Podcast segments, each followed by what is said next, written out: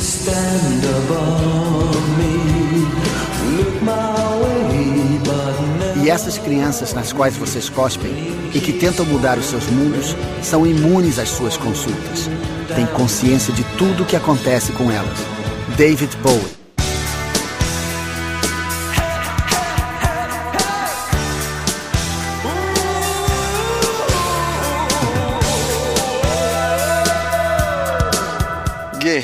Em Guarda, Eu sou Ivanildo Campos. Eu sou Marcos Moreira Eu sou Rafael Mota. e eu sou Fábio Moreira. e esse é o Sabe na Nós. Podcast.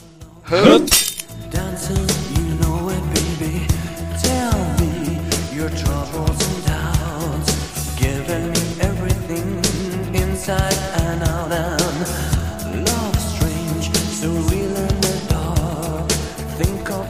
hoje a gente veio aqui participar de uma sessão de terapia. Em grupo ainda. Uma terapia adolescente no meio dos anos 80. A gente vai falar de Clube dos Cinco, The Breakfast Club. Don't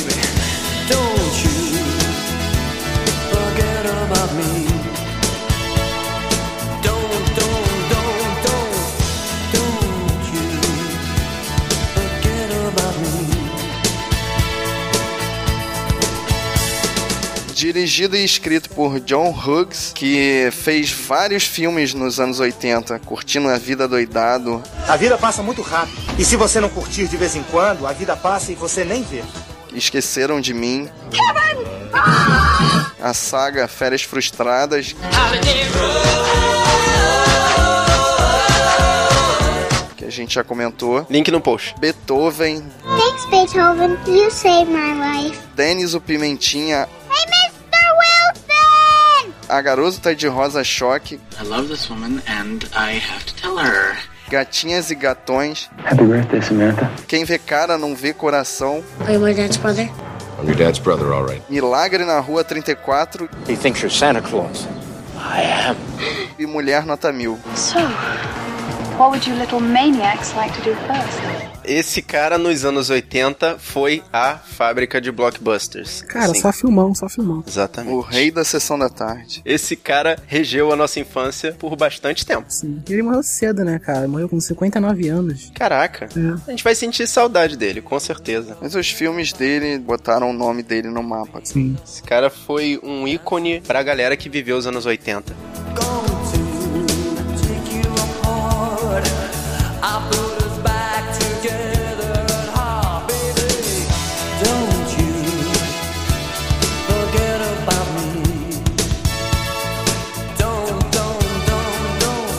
elenco a gente tem o Emílio Esteves, né, que faz o Andrew Clark, o esportista da galera. Ele estrela Jovem Demais para Morrer e a saga de filmes Nós Somos os Campeões, que vendeu muitos bonés e camisetas dos Mighty Ducks aqui no Brasil. Ele foi mais conhecido por ser o técnico dos Mighty Ducks, aquele time de hockey adolescente. E ele é irmão do Charlie Sheen, não é? Sim, ele é irmão Ah, do cara. Charlie Sheen. Eu esqueci de Isso que eu ia colocar isso. perguntar. pauta. Ele cresceu, eu vi uma foto dele agora velho, mais velho, e ele é igualzinho. Ele é Charlie igual Sheen. ao Charlie Sheen, né? Na verdade, ele é igual o Martin Sheen, É, que pai é- deles. Cara, são todos iguais. Cara, por que será que ele não botou o Sheen no nome? Ele quis Pô, ser o ovelha negra da família, será? Não, ele quis se desvincular a imagem do irmão. Você já viu como é o irmão dele? E também temos Anthony Michael Hall, que interpretou Brian Johnson, a pessoa nerd do filme. E também ele foi o host de Green's World de Férias Frustradas, que, como já foi dito, tá um link que tá no post. E também fez Gatinhas e Gatões, Mulher Nota Mil e foi o Jim de Edward Monte Tesoura. É um personagem que é diametralmente oposto ao que ele fez nesse filme, porque enquanto em Clube dos Cinco fez um nerd, no Edward de Tesoura ele fez um esportista que maltrata o Edward. No Mulher Nota Mil também, ele faz personagens diferentes. No Gatinhos e Gatões também. É, ele gosta de variar, dá É. pra ver claramente. E também foi estrela do seriado O Vidente. Vocês vão me sacanear pra falar esse bagulho em inglês aqui, ó. Dead Zone. Ah, ele tá fazendo curso, pô. Ah, eu tô fazendo curso pra mim ser faxineiro nos Estados Unidos. Ai, que horror. Ganho melhor que no Brasil. Isso aí, pensar grande. Esse filme também tem a participação do Judd Nelson, que fez o John Bender, o revoltado do grupo. É outro daqueles caras que você fala, pô, conheço ele, mas eu não sei de qual filme, porque ele fez várias participações em muitos filmes, mas nenhum deles ele se destacou aqui no Brasil. Ele fez O Primeiro Dia do Resto das Nossas Vidas, fez um radialista nos filmes Cabeças de Vento. Na verdade, eu lembro mais dele de um seriado chamado Sutherland Susan, em que ele era o editor-chefe da revista em que a Susan trabalhava. Era um seriado que passava na TV a cabo durante bastante tempo e me chamou a atenção, obviamente, por causa do Brooke Shields. Yeah, baby! E fazendo a patricinha Clary Standish, temos a Molly Ringwald, que ela foi a rainha da sessão da tarde, né? Sim. A queridinha da América na época. Ela fez Gatinhas e Gatões, A Garota de Rosa Choque, O Casamento de Betsy, Obsessão, Mente Paranoica e mais recentemente uma participação no filme Não é Mais um Besterol Americano, tirando sarro do personagem dela, né? Do filme dos anos 80. Pois é. Agora ela tá fazendo uma série por aí, né? Mas ela, eu soube que ela perdeu várias oportunidades. Ela foi chamada pra fazer a personagem de uma linda mulher. Sim, Caraca! foi. Ela foi chamada e recusou. Que isso, cara? Ela esnobou, ela não quis fazer papel de uma prostituta e deixou a Julia Robert virar a queridinha da América no lugar Pois dela. é, tomou o lugar dela. Ah. Outro papel também de grande importância, né? Ela, ela recusou esses dois papéis, assim, pra ela. Com certeza ela olha pra trás e se arrepende hoje de não ter pego, né? Porque ela sumiu Sim. durante um tempo. Sim, bastante tempo que ela Sim. sumiu. Acho que durante todos os anos 90, ela Ela ficou desapareceu. bem... Exatamente. Também tem a participação da Ellie Sheedy, que fez a Ellison, a excluída do grupo, que também participou de Jogos de Guerra, um robô em curto-circuito. Na hora que eu vi esse nome, eu fiquei maluco, porque é um filme que também dominou a nossa sessão da tarde lá nos anos 80. Cinderelas Avessas, Mamãe Não Quer Que Eu Case, e mais recentemente ela fez Corações Perdidos. Cara, não conheço nenhum desses filmes que você falou agora. Um robô em curto-circuito vai ter uma missão. Vocês vão ver esse filme e é tosco. Caraca. É o Wall-E dos anos É. 80. É a versão do Aui dos anos 80. Pensa nisso. Ô, como que é? A Wii? A gente também tem o Paul Gleason, né? Que faz o Richard Vernon, o professor Vernon. E ele participou de muitos filmes na TV, né? Filmes pra TV e seriados americanos. Só que principalmente ele foi chefe de polícia em Duro de Matar. Ele era o chato, o policial chato do Duro de Matar. Tinha o gordinho, que era o legal, e ele era o. Na verdade, ele atrapalhou durante bastante tempo o personagem principal de Duro de Matar. E a gente tem também o personagem mais interessante, na minha opinião, desse filme, que é o Zelador, o Carl, que foi feito pelo John Capelos, que também fez Gatinhas e Gatões, Mulher Nota Mil. Eu acho que o John Hughes tem uma patotinha dele, né? Qual diretor não tem, né? Além Sim. disso, fez Roxane, o Sombra e um monte de participações em diversos seriados. Esse Cara, esse Roxane é o do nariz, Esse não é? Roxane é o cara do nariz gigante, é o Não, é Steve Martin. Você não conhece essa música? Roxy? Steve Martin com nariz gigante. É, é uma excelente música do The Police.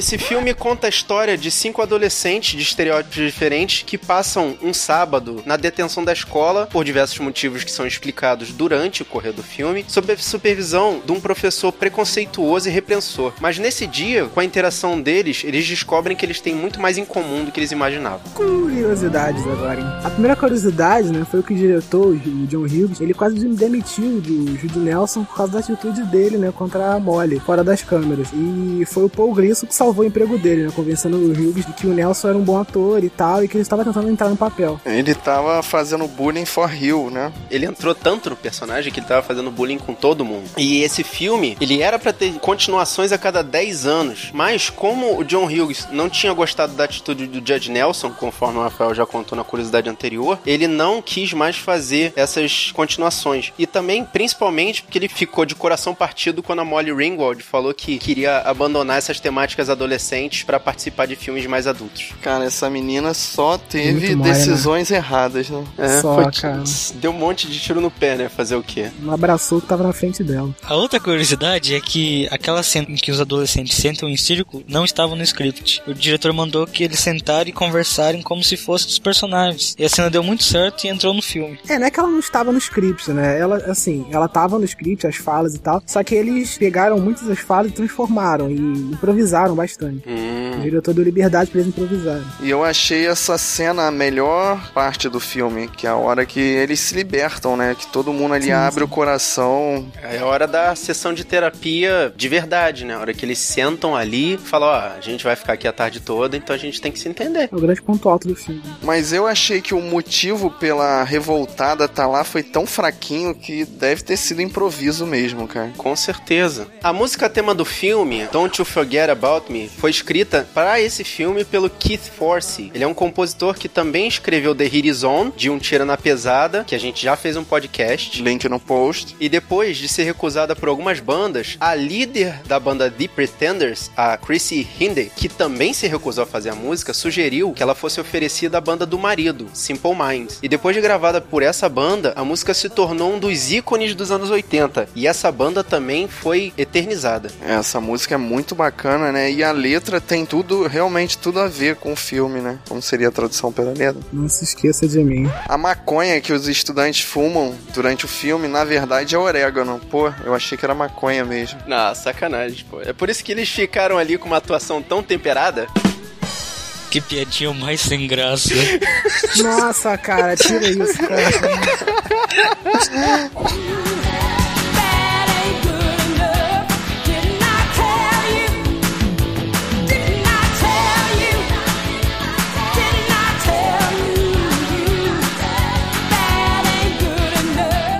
Uma das curiosidades mais legais sobre esse filme é o seguinte: a cidade fictícia em que o filme passa, que é Shermer, Illinois, é uma localidade fictícia que o John Hughes usa em alguns dos filmes que ele dirigiu, como Mulher Nota Mil, Curtindo a Vida Doidado, Gatinhas e Gatões, A Garota de Rosa Shocking e Férias Frustradas. Ou seja, o cara pode ter unido todos esses personagens dentro do mesmo universo. Já pensou ah, que doideira? Não, não, não, não.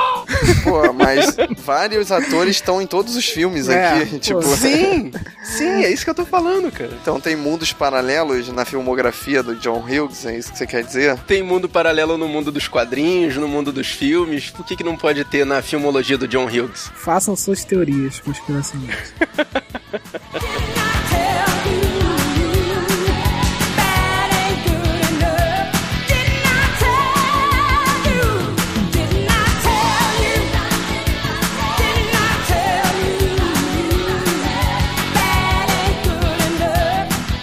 E atenção, porque a partir de agora você vai ouvir. A hora do spoiler. A hora do spoiler. A hora do spoiler. A hora do spoiler. A hora do spoiler. A hora do spoiler. A hora do spoiler. A hora do spoiler. A hora do spoiler. A hora do spoiler. E a partir desse momento você tá escutando esse podcast por sua própria conta e risco. Quando eu saio de mim mesmo e olho pra dentro de mim, quando, quando eu me vejo, eu eu não gosto do que vejo nem um pouco, nem um pouco mesmo. O que você tem de errado? Por que não gosta de você mesmo? Pode ser idiota, mas eu acho que eu vou ser reprovado. O Brian Johnson, o nerd, né? Uhum. Ele fala, né, que ele se sente, né, pressionado pelos pais pra poder tirar uma nota boa na escola, né, e sempre dar o melhor de si. Mas ele não percebe, nem confessa, né, na sessão de terapia que eles fazem, parte final do filme, que os pais dele não ligam tanto assim pro que, na verdade, que ele quer, né? E se essa pressão, né, que eles estão colocando em cima dele é demais pra ele, né, e, e quais as consequências dessa pressão que ele tá sentindo, né? Uhum. E na realidade, eu acho que nem ele mesmo sabe o que ele quer, né? Ele estuda tanto, se dedica. Uhum. E eu achei interessante, assim, eu queria entender o porquê dele ter se inscrito na oficina. Será que ele achou que seria fácil Sim, se ele dar falou, bem ele, se ali? na, é, ele se inscreveu na oficina porque achava que seria uma forma fácil de eh, conseguir uma nota, porque a oficina era frequentada pelo pessoal que era de- meio delinquente, tanto que o, John Bender, né, o, re- o revoltado lá, ficou puto com ele por causa disso, né, porque ele falou que os colegas dele que iam pra lá, e acabou que ele não conseguiu, né, ele falhou na tarefa dele, que era fazer uma lâmpada, e essa pressão toda dos pais dele veio à tona, vieram à tona na cabeça dele e ele surtou. Pelo que eu entendi, nesse estereótipo, ele é o cara mais cerebral. Então, quando ele foi fazer essa oficina e se deu mal, ele achou que o trabalho fosse ser simples, porque não era cerebral, um trabalho mais braçal.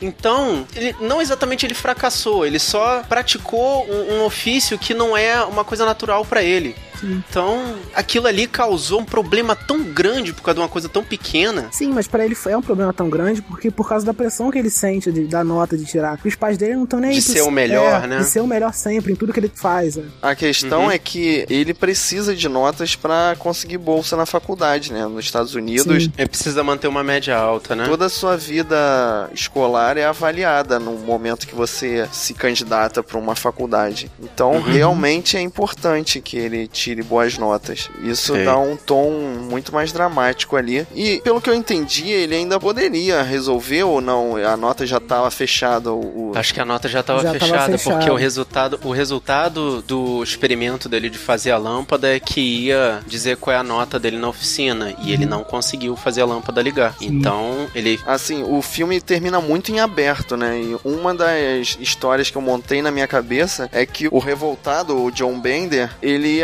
ajudaria o nerd a fazer o abajur. Também aconteceria o contrário, né? O nerd aju- ajudaria nos estudos do John. Interessante, você falou do negócio da nota, né, e tal, que ele precisa da nota pra, pra faculdade, né, e deve ter sido exatamente isso que veio à cabeça dele. Só que o motivo por ele ter surtado é que essa culpa, né, que os pais têm, é que Uhum. eles não ensinam um garoto desse estereótipo a que ele pode errar, que ele tem o direito de errar. Entendeu? Eles não chegam pro, pra ele e dizem, não, você errou, tudo bem, tranquilo. Não, eles só colocam essa pressão em cima dele, dizendo que ele tem que tirar a maior nota da sala, colocam toda essa responsabilidade em cima dele, mas não, não verificam se é demais, entendeu? Se tá sendo demais pra ele ou não. Tanto que ele comprou uma arma, né? Só que não era uma arma, né? Ele Era um sinalizador de. sinalizador. de- né? deve ser sinalizador de navio, né? Aquele lança. É tipo um busca-pé, né? De festa junina. O pessoal até riu dele, porque ele foi comprar uma arma e comprou um sinalizador errado. Aí soltou né, no, no- no armário dele e por isso que ele foi pra detenção. E tem o detalhe, né? Aparece o armário dele na abertura do filme. Todo Parece. arrebentado. Parece? Parece. Caraca, Todo eu nem tinha incendiado. prestado atenção nisso. Ah, qual é, Andy? Se o Brian vier falar com você na segunda-feira na frente de todo mundo, vai fazer o quê? Imagina só você lá falando com os seus amigos. Sabe muito bem o que vai fazer. Vai falar oi e assim que ele virar as costas, vai falar mal dele pros seus amiguinhos. Claro que não. E se eu vier falar com você? Vai ser exatamente igual. Ah, cara, eu vou ter que falar que eu me identifico muito com a Claire Standing, a patricinha do filme, cara. Sabe por quê, cara? Não, sacanagem. Porque se eu ganhar dinheiro, cara, eu compro um monte de coisa desnecessária. Sim, mas num dos backgrounds que eu também criei pra Patricinha é que, primeiro de tudo, eu acho que ela foi pra detenção pelo motivo mais ridículo de todos. Certo. Qual que foi o motivo dela que eu não lembro? Ela faltou a aula pra poder ir ao shopping. Isso. O que bate bastante com essa teoria do Ivanildo, de que compararia coisas que não precisaria. Uhum. Mas. Mas isso é uma coisa que praticamente todo mundo faz, cabular a aula por algum motivo. Tipo, todo mundo mata a aula pra jogar bola, ou mesmo pra ficar em casa, ou dormir até mais tarde. Isso é uma coisa até realmente natural. O, o diferencial dela é que ela é uma consumista, né? O, Sim, o estereótipo fato, dela é. é. esse. Ah, cara, também de vez em quando, assim, eu acho que eu sou muito injustiçado, cara. Por causa, assim, que eu sou um cara meio nerd. Então, o povo todo mundo pensa, assim, que eu tenho que tirar 100, tenho que ajudar todo mundo a tirar 100 também, tem que passar cola. Eu não gosto de ser taxado como nerd, assim, entendeu? Um nerd que tem que ajudar. Mas fico mais por causa dela, porque o povo acha que ela é uma pessoa que é daquele jeito. Então, eu também me identifico com isso também. A questão do estereótipo? É, sim. Ah, tá. Não, mas ela não é exatamente. Quer dizer, ela também é uma pessoa injustiçada. Mas eu acho que ela se sente injustiçada pelos motivos errados. Ela sofre muita pressão dos pais por causa da questão financeira e do status que a família dela provavelmente tem. Porque, como ela é uma patricinha, ela deve receber dos pais aquela ideia de que eles são seres melhores, eles são pessoas de estirpe, pessoas que não podem se misturar. Vamos, tesouro. Não se junte com essa gentalha. E começam a botar aquela série de preconceitos na cabeça dela. Então, você já respondeu a questão que eu iria levantar. Eu não achei ela necessariamente a menina bonita da escola, assim. Até porque essa atriz, ela não tem uma beleza, assim, que se destaca. Nos outros Ah, filmes cara, que ela faz, ela é sempre a, tipo, o patinho feio, que no final, que ela se transforma no cisne e tal. Mas ela é popular na escola não exatamente por causa da beleza dela, mas pela influência que a família dela tem. Uhum. Não, mas no filme ela se, ela se autodenomina a mais bonita da escola, a mais é, popular da escola. Uma coisa que eu não entendo, porque toda menina rica tem que ser a mais bonita da escola. É, um estereótipo, né? Isso é um preconceito já, é uma Sim, é coisa a taxada, gente- assim. Exato, a associação que a gente faz relacionada ao estereótipo. É, cara, e tem uma coisa que a gente aprende com a vida que você, quando chegar na minha idade, vai saber. Não existe mulher feia, existe mulher pobre. Ou existe mulher com coisa de. Exato. Eu torturei esse garoto porque eu queria que o meu pai me achasse o máximo. O meu pai sempre vive falando de como ele era na escola, as coisas que ele aprontava. Aí eu pensei que ele devia estar decepcionado comigo porque eu nunca tinha aprontado. Eu vou puxar aqui o Andrew Clark, o esportista, feito pelo Emílio Esteves. Por um momento, assim, da minha vida, eu consegui praticar esporte pra caramba. Eu tive contato, assim, com o pessoal que tomava drogas e tal, querendo ser sempre o melhor, mas eu nunca me deixei influenciar por eles, assim. Eu sempre treinei e me alimentei de maneira regrada e sabia que estava perdendo, assim, pra pessoas que estavam usando, vamos dizer assim, entre aspas, métodos ilegais, né, na competição. O interessante do Andrew é que, assim como o nerd, ele tinha a vontade de ser o melhor no que faz. Mas ele é um dos pontos opostos do outro, que enquanto o nerd usa o cérebro pra tentar ser o melhor, ele usa a força física, a capacidade física dele pra ser o melhor. Ele também sofre pressão dos pais, né? É, Isso, isso, exatamente. é uma característica de todos os cinco, né? Eles reclamam dos pais. Menos de um. Eles. Não, mas no geral ali, todos eles reclamam dos pais. E tem até um Sim. Diálogo que fala que daqui a 20 anos eles não queriam ser como os pais são, né? Queriam tratar os filhos de uma maneira diferente. Mas eles ficam com medo de entrar naquele ciclo vicioso, né? De tentar educar o filho, a sua imagem e semelhança e tal. Uhum. É um dos pontos que eles levantam, né? De você tentar não repetir os erros dos pais. Sobre o Andrew, eu acho que eu sou um cara parecido com ele, mas só que eu sou do lado oposto. Tentei praticar esporte, mas eu fracassei.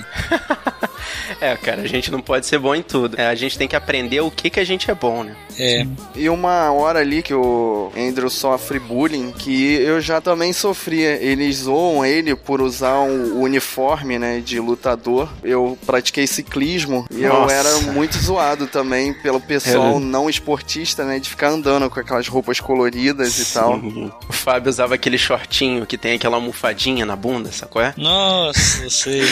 Que é totalmente colorido. Sim, é Que colorido tem uma como se não fosse avião né? amanhã. É pra chamar atenção na estrada. Sim, sim, A sim. bunda? Mas aqui. Sim, o short é colorido em todos os lugares, inclusive na bunda. Nossa. Então pensa nisso. Ah, cara, antigamente tinha preconceito com ciclista, mas comecei a assistir um desenho assim do Japão, assim, um anime que fala, trata de ciclismo, então. Aí aumentou o preconceito. Não, diminuiu, cara. Não tem mais preconceito. Agora, por causa do desenho, você acha que os ciclistas são sangue bom, é isso? São fodas, cara. Nossa, aprendi assim que tem uns caras que é montanhista, os Até velocistas. o enchimento É. de bunda. É. Agora vocês voltaram que eu tenho. Voltou, eu tenho preconceito de novo, cara. Uhum. Quando crescemos, nossos corações morrem. Ninguém se importa. Eu me importo.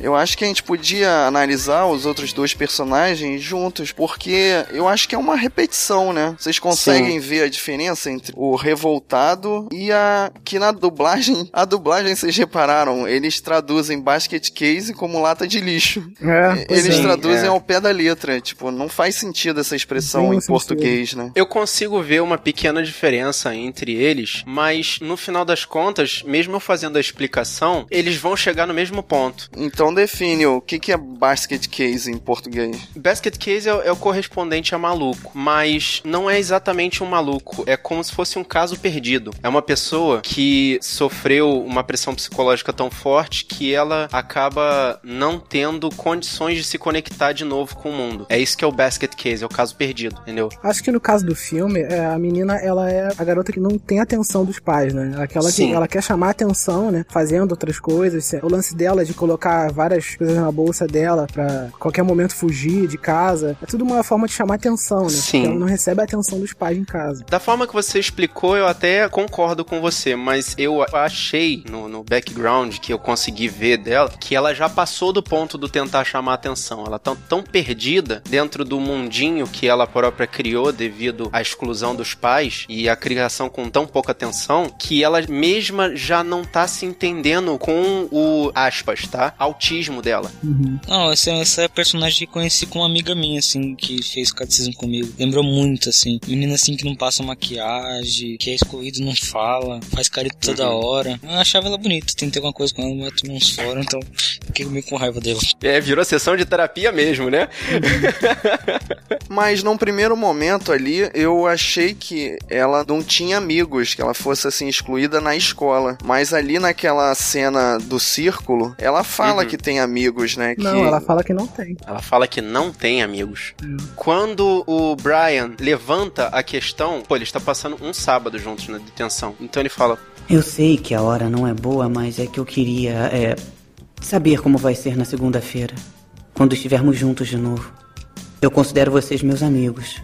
Então, segunda, como vai ser? Aí eles falam, ah, vai ser assim, vai ser assado. Até a Patricinha fala, ah, eu não vou falar de novo com vocês porque vocês são os esquisitos. Eu só me identifico com o meu grupo. Porque essa é a realidade, né? Ela abraça a realidade e não olha pra frente, né? Não Ela não tem que... condições de abrir a mente dela. Exatamente, ela não tem condições. Ela tá presa ainda no estereótipo dela, né? Mas a esquisita diz que cumprimentariam o nerd. Exatamente, porque Sim. ela diz que os amigos dela não se importariam disso porque ela não tem amigos. É, exatamente, foi mais um eu, não tenho nada a perder, né? Exato. E o motivo dela estar ali, cara, foi assim, muito fraco pra mim em termos de roteiro. Tipo, Eu não me lembro. ela falou que não tinha motivo, que ela foi lá porque É. quis. Eu estaria porque não tenho nada melhor pra fazer. É, ué, não tinha nada melhor pra fazer. Mostra claramente que ela não tem o que fazer. Mas será que não tinha uma chamada ali que o professor não iria ver que ela não, não era pra estar ali? Bom, ele tentou fazer uma conferência, uma chamada, mas já começaram a zoar do começo ele, ele meio que largou de mão. É. Ele falou, ó, vocês que se entendam aí, eu vou, vou lá pra minha sala Ah, sim, sim. e vocês têm que fazer a tal redação dizendo o que, que vocês pensam de si próprios. Como você é patética. Você nem pense. Nunca pense em se comparar comigo, tá bem? Você já tem tudo, mas eu não tenho nada. Como eu tava dizendo lá no começo, eu vejo uma diferenciação entre a excluída e o revoltado, porque o revoltado tinha um mínimo de atenção dos pais, mas não é o tipo de atenção que a gente gostaria de ter. Eles são os pais repressores que descontam toda a raiva que tem no filho. E agridem, né? Ele deixa bem claro que ele sofre agressão dos pais. E parece que por causa disso ele faz um personagem na escola, né? Ele não é aquele revoltado realmente, né? E na verdade, a, a- toda aquela forma dele agir é uma farsa. É uma fachada, né? Ele tenta esconder o que, que ele realmente é. Não, pra mim eu vejo esse cara aí como aquele aluno que era mal na escola e reprovou. Aí como todo cara que reprovou tem que se tornar o cara mal lá, o valentão da escola. Pode ser. Ele se esconde atrás da dor que ele tem, né? Pela violência que ele sofre dos pais, né? E ele usa aquilo que é a única coisa que ele aprendeu dos pais, né? Que é a violência. Ele acaba causando mais problemas pra poder não mostrar que ele tá frágil por dentro. Então, ele é uma sequência de problemas infinita, uma espiral de problemas. Porque ele recebe esse tipo de tratamento em casa e, como ele não tem a capacidade de descontar nos pais, como os pais fazem com ele, ele desconta na escola. No todo, todos os comportamentos deles são agressivos, você percebe isso. Até o armário dele, que também aparece no começo do filme, tá lá com uma pichação, Todo um- um destruído. palavrão gigante, todo destruído. Tem uma guilhotina, né? Que ele fez. Ele é um cara que usa a violência que ele aprendeu em casa pra poder proteger o interior frágil que ele tem. E qual foi o motivo dele estar lá? Pô, ele é sócio do professor, tanto É, que ele ele, encarou de frente o professor ali até o momento que o professor deu dois meses de detenção pra ele, né? Ele ia ficar lá pelos próximos oito sábados. Ele é o delinquente, né? O cara que só faz besteira na escola, né? Mas ele também derrubou a máscara do professor. Uhum. Mostrou o que ele realmente era. Que quanto mais ele reclamava, mais o professor punia. Ele mostrou que o professor não sabia mais fazer outra coisa. Eu leciono há 22 anos. A cada ano, os alunos se tornam mais arrogantes. Os alunos se viraram contra mim. Eles acham que eu sou um palhaço. Você acha que eu me importo com o que eles pensam de mim? Esse professor provavelmente tinha uma vontade de ensinar e também tinha aquela ideologia de querer melhorar a vida dos garotos que ele ensinasse, mas a rotina de trabalho dele e a série de problemas que ele enfrenta, sei lá, pessoais e profissionais, fez ele ficar tão bitolado que ele não sabe mais lidar com os alunos. É, isso é discutido na cena que o professor fica sentado ali tomando cerveja com o zelador, né? Que pra mim o zelador, o Cal, ele é o personagem mais são ali entre todos eles, né? Não foram eles que mudaram, foi você. Você virou professor porque achava que seria divertido. Achou que seria legal ter férias no verão. Só que descobriu que dava trabalho e aí caiu na real. O que é também um estereótipo reverso, né? Porque a gente esperaria de um zelador que ele fosse uma pessoa ignorante. E no filme ali, eu acho que ele é o mais inteligente da turma toda. É que o Cal, o zelador, ele ensina também, né, as crianças na hora que ele entra, e ele tem uma, um discurso, né, que ele dá, e que ensina que ele não é aquilo que eles pensam dele, né, pela profissão que ele tem, de ser zelador. E essa cena é interessante porque a primeira pessoa que se identifica com o Cal é o caso mais perdido que tá ali, que é o revoltado. Uhum. O John Bender olha para ele com outros olhos, sabe? Percebe-se claramente que na hora que ele termina o discurso dele ali, o John Bender é o mais convencido de todos de que aquele cara é importantíssimo. Ah, uma coisa que eu vi no Cal, pra mim eu acho que o Cal é aquele pessoa que fracassou, assim, não conseguiu entrar na faculdade, e é o cara que fracassou na vida, mas se conformou. Ele parece ser uma pessoa inteligente, né? Que por algum motivo da vida não conseguiu seguir uma carreira de sucesso, uma carreira mais promissora e, e por algum motivo teve que partir para um trabalho braçal, né? Que é entre aspas menos valorizado. Mas ao mesmo tempo ele acabou sendo o mais evoluído de todos aqueles personagens, que apesar de ter um emprego ruim e ser estereotipado como derrotado, ele foi o melhor deles porque ele se conformou com essa situação e passou a usar esse emprego e essa capacidade dele para benefício Ele próprio. mostrou pra eles que ele não é o estereótipo, né? Ele ultrapassou o estereótipo, ou seja, ali naquele momento ele está melhor do que todos os outros. Uhum. Uma coisa que eu não entendi direito, o zelador, o Call, ele é pai do Brian? Não, ele só era amigo do nerd, né? Ele já É conhecia. amigo. Eu acho que o Bender, ele pergunta pra ele, é seu pai? Alguma coisa assim, ele, e o Call fica... O Ah, Brian mas fica isso foi vergonha. só uma piada. Isso foi só porque ele tinha vergonha de ser amigo do zelador. Ah, entendi. Caro Sr. Vernon, aceitamos ficar um sábado inteiro de castigo por aquilo que fizemos de errado. Mas achamos besteira o senhor nos mandar fazer uma redação falando sobre nós mesmos. Pode nos ver do jeito que quiser, da forma mais simples e como achar melhor. Mas o que descobrimos é que cada um de nós é um cérebro, Um atleta Um caso perdido. Uma princesa. E um criminoso. Isso responde à sua pergunta? Atenciosamente, o Clube dos Cinco. Agora vamos fazer o exercício final. O que vocês acham que aconteceu na segunda-feira entre os cinco ali? Você acha que eles se reencontraram? Porque a gente fica sabendo, né, que o esportista pega a excluída e o revoltado fica com a patricinha. Sim. E o nerd fica com o cérebro dele. Você viu quem foi que escreveu a redação no é, final das escreve contas? a redação. Pois é. E o que é que ele faz no final da redação, quando ele termina e ele acha que fica legal? Ele dá um soquinho no próprio ombro. Ou seja, ele se vangloria da capacidade dele. Isso. Ele pode não ter ficado com nenhuma menina, mas ele ficou com o cérebro dele. E ele se entendeu com o próprio ego. É, mas isso é um estereótipo do nerd, né? Ficar Exatamente. sozinho. É. Ah, pode até ser um festa. clássico estereótipo, mas na verdade é um entendimento dele. Ele se enxergou durante o filme, o filme todo pra ele conseguir se enxergar através do estereótipo, né? Que encaixam nele e no final ele volta pro estereótipo. Acho que não. Mas eu acho Não que ele volta um pouquinho. Melhor. Porque ele não se entende só com o cérebro dele. Ele se entende. é, é, na verdade, ele se reconhece no estereótipo dele. Aí eu concordo com vocês nesse momento ao dizer: ele se identifica com ele próprio. Ele se encaixa no estereótipo dele e não tem medo disso. É, pra mim nesse momento eu vi que ele vai ser o cara que vai ter mais sorte, porque ele vai ser amigo dos caras esportistas e vai ser amigo dos caras da patricinha. É, eu não acho que isso vai acontecer. A Patricinha eu tenho certeza, ela não vai falar com ninguém. Não vai. ela Não, é ela preconceituosa e ela tem uma família que faz muita pressão nela. Então, ela não vai falar com mais ninguém. Acho que nem eles sabem, na verdade, o que vai acontecer. Talvez ela vá manter uma relação é, Secreta? com o revoltado. Ah, mas o revoltado não vai querer fazer isso. Mas isso é de outro filme. Boa, Rafael. Não, mas nesse momento eu já vi já que ele falou que ia falar pra dar alguma coisa pros pais dela, assim, fazer uma revolta com os pais dela, tendo ele como namorado. Vocês perceberam que a gente tá começando a montar um roteiro de um filme estereotipado dos anos 80 monta a partir do que a gente viu no final desse filme. É, a gente tá começando a montar a parte 2 de Clube dos Cinco. Fazer É, e uma outra parte estereotipada, não sei se vocês perceberam, que o esportista só olha pra esquisita depois que a Patricinha dá uma arrumada nela. Não, não, não. Já Não, no meio do filme já tava olhando No meio já. do filme já rolou um clima. Mas o estopim foi ela tá maquiada e só de blusinha, né? Toda arrumadinha. Quero assim. saber da onde veio aquela blusinha rosa. É, pois é. A Patricinha sempre tem que ter um kit de emergência, né, cara?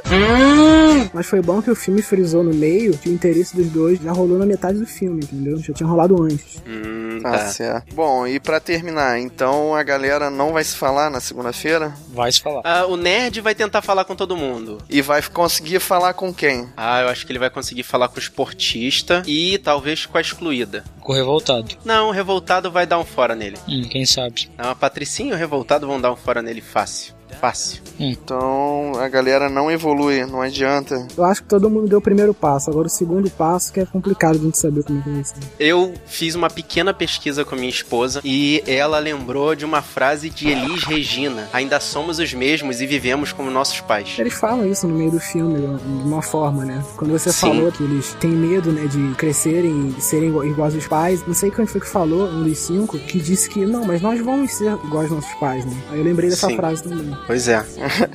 A gente não vai evoluir tão rápido assim, né? Os estereótipos vão continuar existindo aí. É um filme triste, né? Apesar de tudo, é um filme que a gente, a gente começa a refletir sobre ele, né? A gente vê que é, é um fundo triste, né? Que existe. E não esqueça de mim.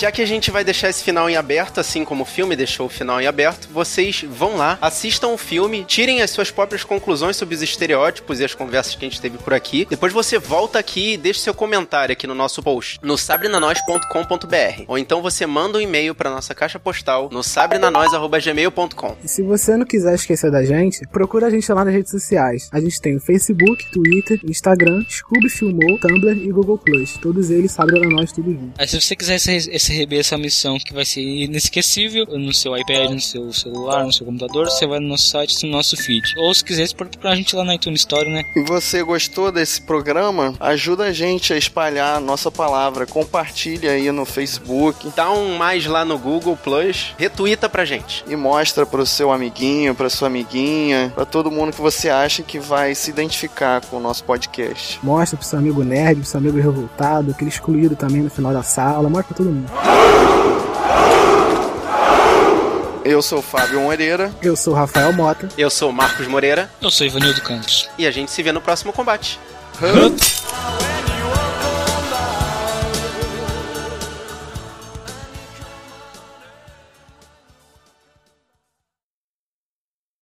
Host Greenwood. Ô sacanagem do inverno.